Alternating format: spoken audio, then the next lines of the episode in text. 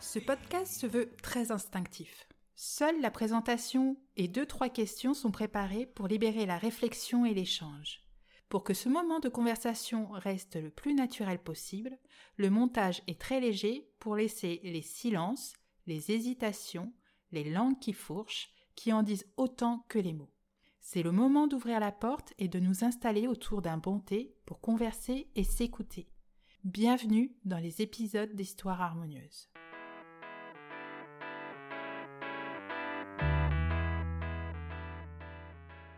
J'ai eu la grande chance de travailler avec l'invitée d'aujourd'hui. Elle est posée, humaine, vulnérable et sensible, demande des conseils avant de prendre des décisions, sait prendre les décisions et les assumer, guider et motiver les équipes. C'est une femme libre, une femme leader. J'ai mis du temps à voir toute la beauté de cette femme et elle représente pour moi la femme comme je rêve que nous soyons toutes. Émilie a commencé sa carrière dans un grand groupe international. Grâce à la confiance de son mentor, elle a développé et dirigé la marque en France. Puis, elle a créé avec son associé David Rémy l'appartement français, une magnifique boutique de produits made in France dans le Marais à Paris. Avec Perma Coaching, il me semble qu'Émilie rassemble toutes ses casquettes dans sa société de coaching pour offrir aux leaders un accompagnement à leur hauteur.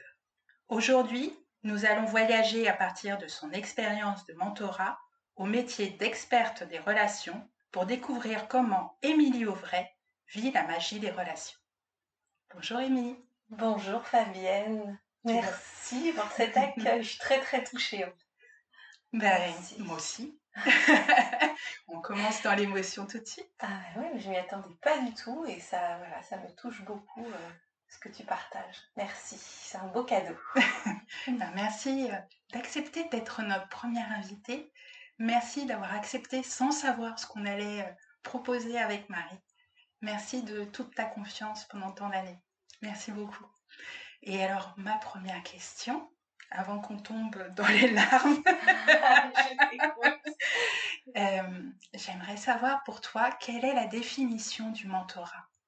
Hmm, la définition du mentorat?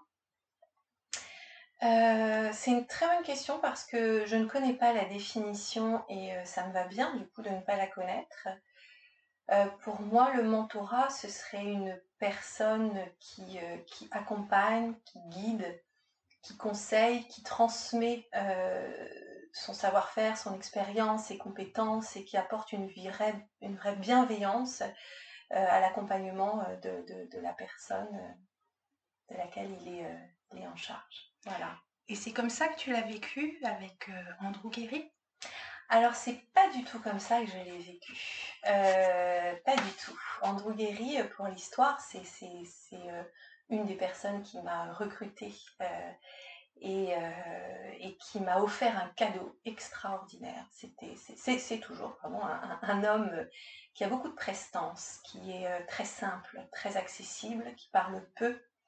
Et quand il parle, euh, c'est précis, c'est pertinent, c'est bienveillant. Du coup, ça a beaucoup de valeur. Et en fait, il m'a, euh, toute jeune, j'avais 25 ans, m'a offert la confiance.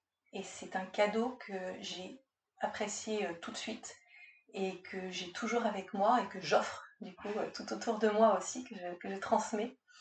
Et il m'a offert sa confiance en me disant, euh, bah, voilà, t'as as, l'air d'être quelqu'un de bien, motivé, t'es jeune, t'as de l'énergie, est-ce que tu peux m'ouvrir des boutiques en France Est-ce que tu peux me faire de la franchise? Est-ce que tu peux euh, recruter une équipe de, direction? Il me disait, t'as un job, hein, t'inquiète, hein, tu t'occupes de tout ça. Hein.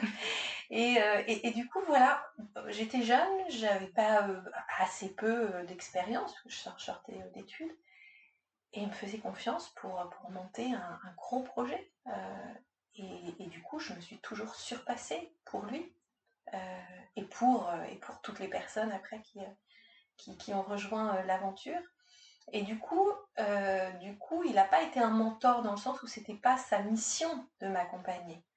Euh, mais je sais qu'il avait à cœur d'être toujours là si j'avais besoin. Et les fois où je suis allée vers lui pour lui demander conseil, parce que j'étais perdue, parce que je savais plus, il me disait mais t'as la solution. Qu'est-ce que toi tu en penses? Il me faisait confiance. Et à chaque fois, je lui disais non, mais t'as raison, en fait, je sais, j'avais juste besoin d'être rassurée. Et hop, je prends ma décision et je fais ce que j'ai à faire. Voilà. Ah, c'est magnifique. Et je suis toujours en contact avec lui, tu vois. J'ai travaillé pendant une dizaine d'années euh, avec lui. Et là, ça doit faire plus de 15 ans et on a toujours contact. Hmm. Et comment tu penses que cette alchimie s'est créée entre vous? Hmm, C'est quelqu'un qui, euh, qui sait reconnaître les qualités des personnes. Pour moi, c'est un, un grand leader. Un grand, grand leader qui, euh, qui se connaît, qui connaît ses capacités, qui connaît euh, aussi ses euh, limites et qui a euh, l'humilité d'un très, très grand leader.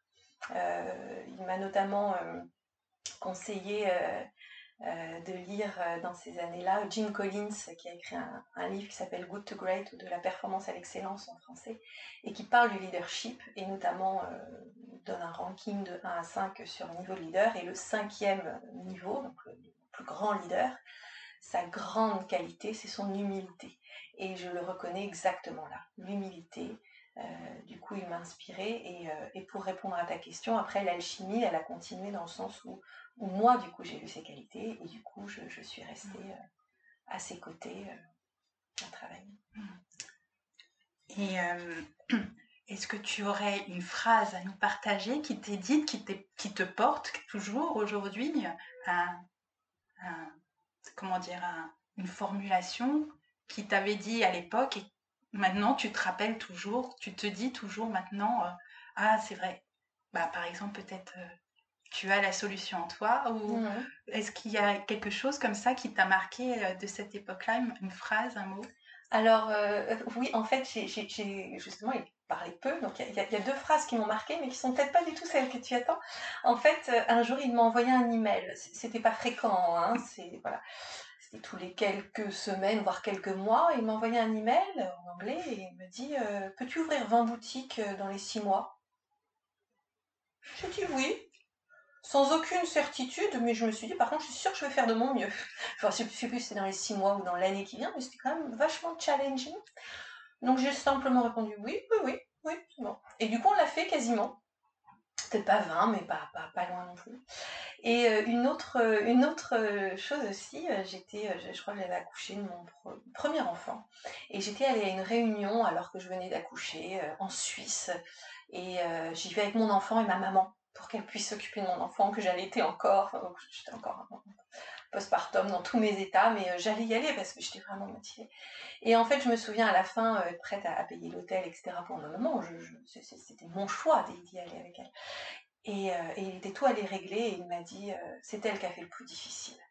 Et, et je- voilà, c'est simple, c'était tellement élégant, Mm. élégant. Voilà. Et euh, ça, ça marque, je Mm. trouve, ce type de Mm. geste d'élégance. ouais. Oui, c'est un Mm. Oui, puis c'est un bel homme en plus. Mais ça, je le connais pas. moi. je te fais confiance. Euh, alors, on va changer de, de partie de tes expériences. Euh, moi, l'association, c'est quelque chose qui, m'interroge. Et, euh, et je voudrais savoir comment toi, tu l'as vécu, cette association avec David sur l'appartement français. Est-ce que c'était une évidence de t'associer avec David Est-ce que comment tu as cheminé jusqu'à te dire David, c'est lui mon associé et je veux partir dans l'aventure l'appartement français euh, avec lui? Eh bien, euh, c'est un cheminement. En fait, je me suis rendu compte pendant ma carrière qu'il y a vraiment euh, des personnes avec qui je suis compatible professionnellement. Et il y en a peu, il y en a eu peu. Euh, en l'occurrence, c'était sou- souvent euh, des, hommes, je pense qu'ils se reconnaîtront s'ils s'ils écoutent. Euh, je vous embrasse, Alex et Mathieu. Euh, des hommes en lesquels je crois, des hommes qui me permettent de me surpasser, des, hommes où je vois toute leur beauté euh, et avec qui je travaille bien. Et hum, donc oui, pour moi, je mets ça sur la compatibilité et puis des personnes que j'ai dans le cœur, bien évidemment, que, pour qui j'ai beaucoup d'amour, un amour qui reste assez professionnel. Curieusement, avec David, autant on, est, euh, on, passe énormément de temps ensemble, on, on connaît euh, quasiment tout l'un de l'autre. Cependant, il y a un grand, grand respect de la vie privée de l'autre, du rythme de l'autre, du, choix de l'autre. Et du coup, euh, je voulais me lancer dans l'entrepreneuriat et David aussi. Et oui, c'était complètement évident que qu'on voulait faire quelque chose ensemble. On ne savait pas forcément quoi. Par contre, c'était évident que ça allait être ensemble. Mmh. Et puis en plus, ça faisait peut-être 8-9 ans qu'on travaillait ensemble, donc on, se connaissait, on se respectait beaucoup. Et lui aussi vient, vient d'une école en droguerie. Hein, donc euh, voilà, il y, avait euh, ces, valeurs euh, communes. Et puis on a cheminé ensemble à se poser des questions sur plusieurs types de projets. et puis un, jour, ça a été l'évidence que, que, l'on voulait se lancer dans, dans le Made in France. Mmh. Ah, vous êtes tellement beau là-dedans. Ça vous va tellement bien tous les deux. Ah, on, s'y sent bien. Et tu vois, maintenant, ça doit faire 4 je crois, qu'on travaille ensemble euh, en, tant qu'entrepreneur en gouvernance partagée avec David.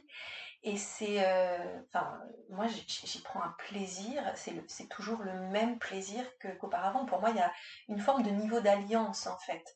Euh, on parle de ça en, coaching, c'est mon autre casquette. C'est cette alliance entre des personnes qui font que tu peux atteindre même un niveau de frustration très élevé ça ne remet pas en considération l'alliance. C'est comme dans un couple au final, dans la vie privée, où euh, tu peux te disputer sur X ou Y chose ou pas être d'accord sur des choses, mais peu importe, tu, as une alliance et, ça, n'est pas du tout remise en question. Donc, euh, je trouve que c'est une relation extrêmement riche qui m'apprend énormément et que j'adore. Mmh. Bah, on dit souvent que les associés, c'est comme des maris et femmes, euh, comme un couple, quoi. C'est vraiment un mariage. Quand on décide de devenir associé, c'est vraiment un mariage et qu'on ne s'engage pas pour rien et on les choisit pas pour rien, euh, cette association. Donc, euh, oui, ça fait complètement sens ce que, tu, ce que tu nous dis, ce que tu nous partages de ton expérience.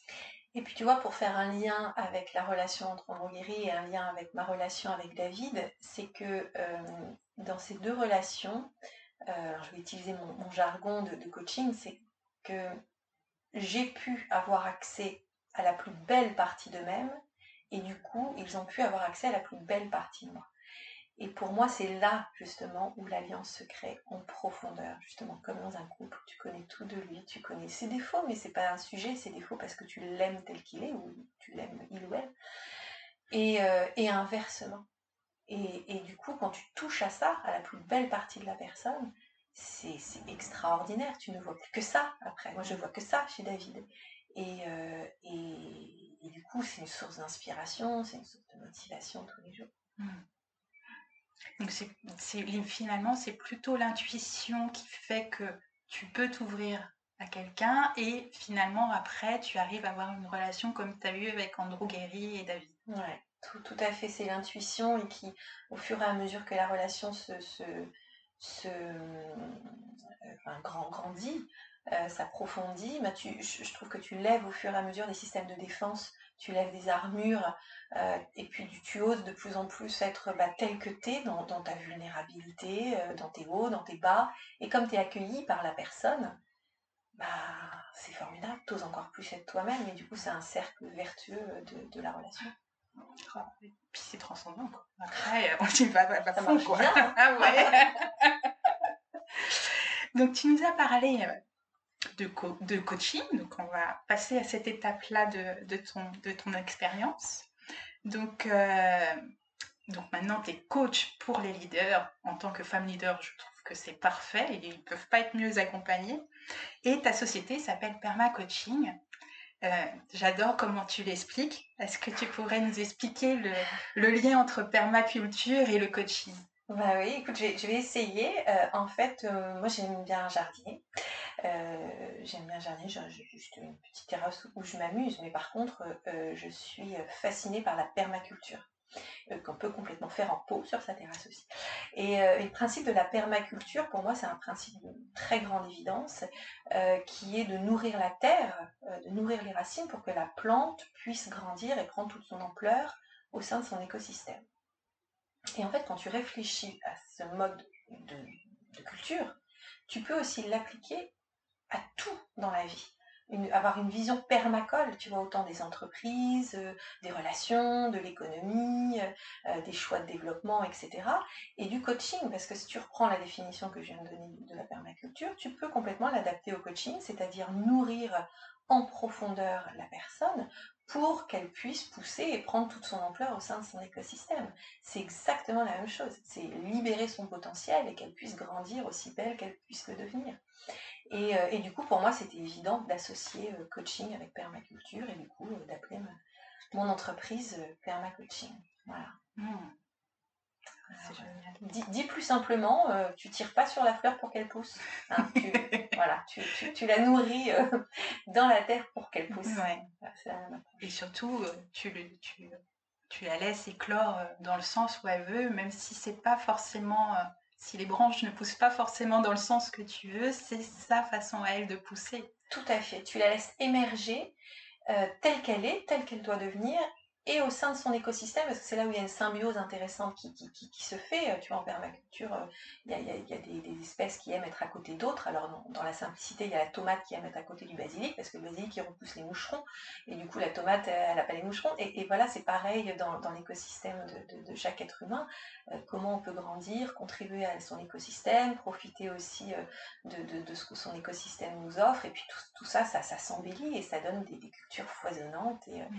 et des relations foisonnantes et si on continue de tirer ce fil par mhm. rapport aux leaders qui sont euh, qui mènent des équipes, euh, pour toi, qu'est-ce qui, qu'est-ce qui doit apporter à ces équipes? Qu'est-ce qui doit nourrir auprès de ces équipes pour pouvoir, euh, pour pouvoir mener vers un objectif ou vers, vers une éclosion de ces équipes qu'ils soient plus performants, plus productifs, si on doit reprendre des termes un mhm. peu barbares, mais qui sont quand même le centre, qui font partie de l'entreprise. Oui, tout à fait.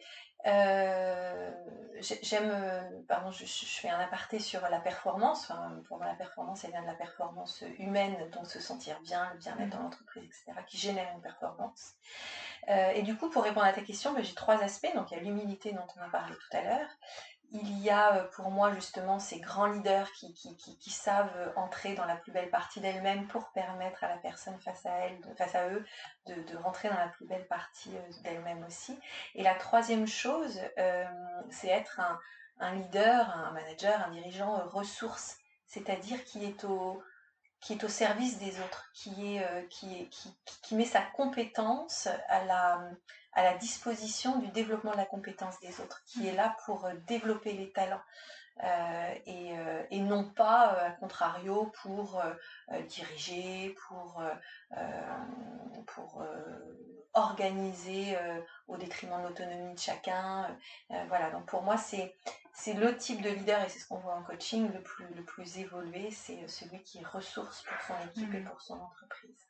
Et, ce système de fonctionnement fonctionne aussi bien pour les petites équipes que pour les grandes équipes?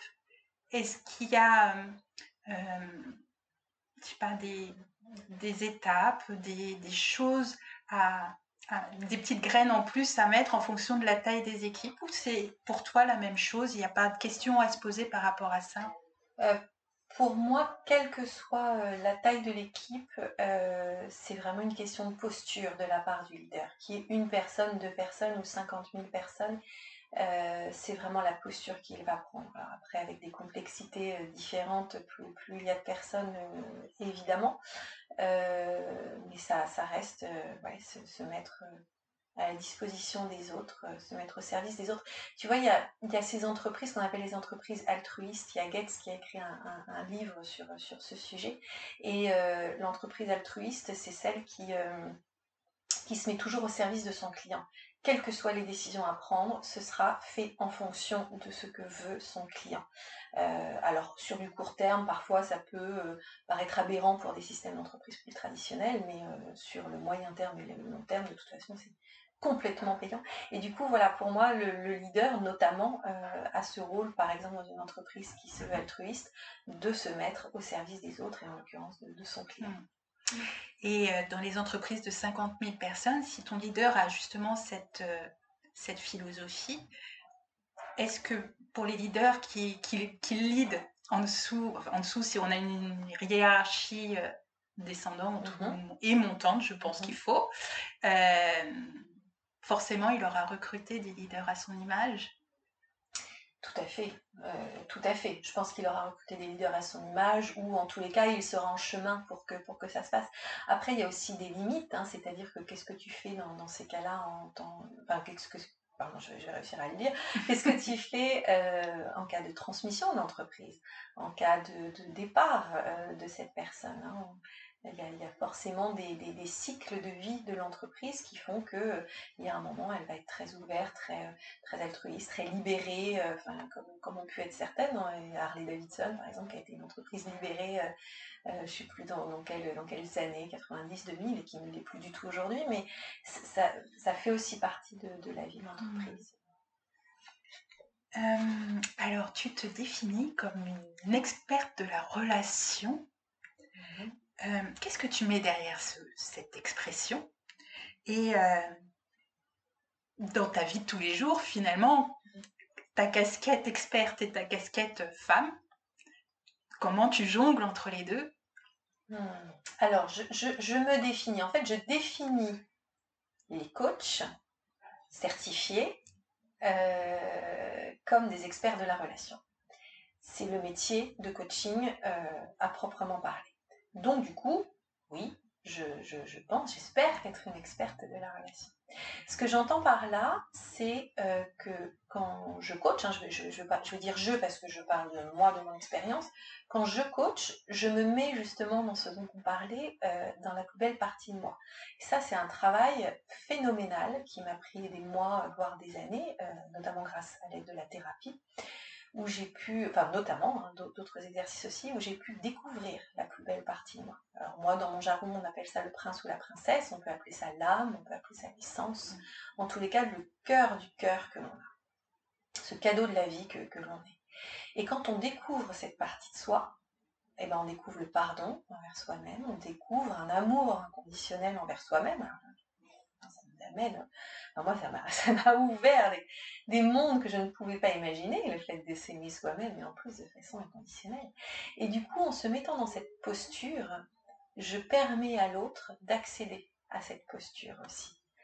Et alors ça, demande une création de cette alliance justement. Et au fur et à mesure, la personne est capable de lever ses systèmes de défense et du coup d'accéder à cette plus belle partie d'elle-même. Et là, alors là, on peut arriver à des niveaux de changement fabuleux, à des accompagnements fabuleux, on peut aller dénouer euh, tout ce qu'il y a à dénouer, euh, débloquer euh, là, où c'est bloqué.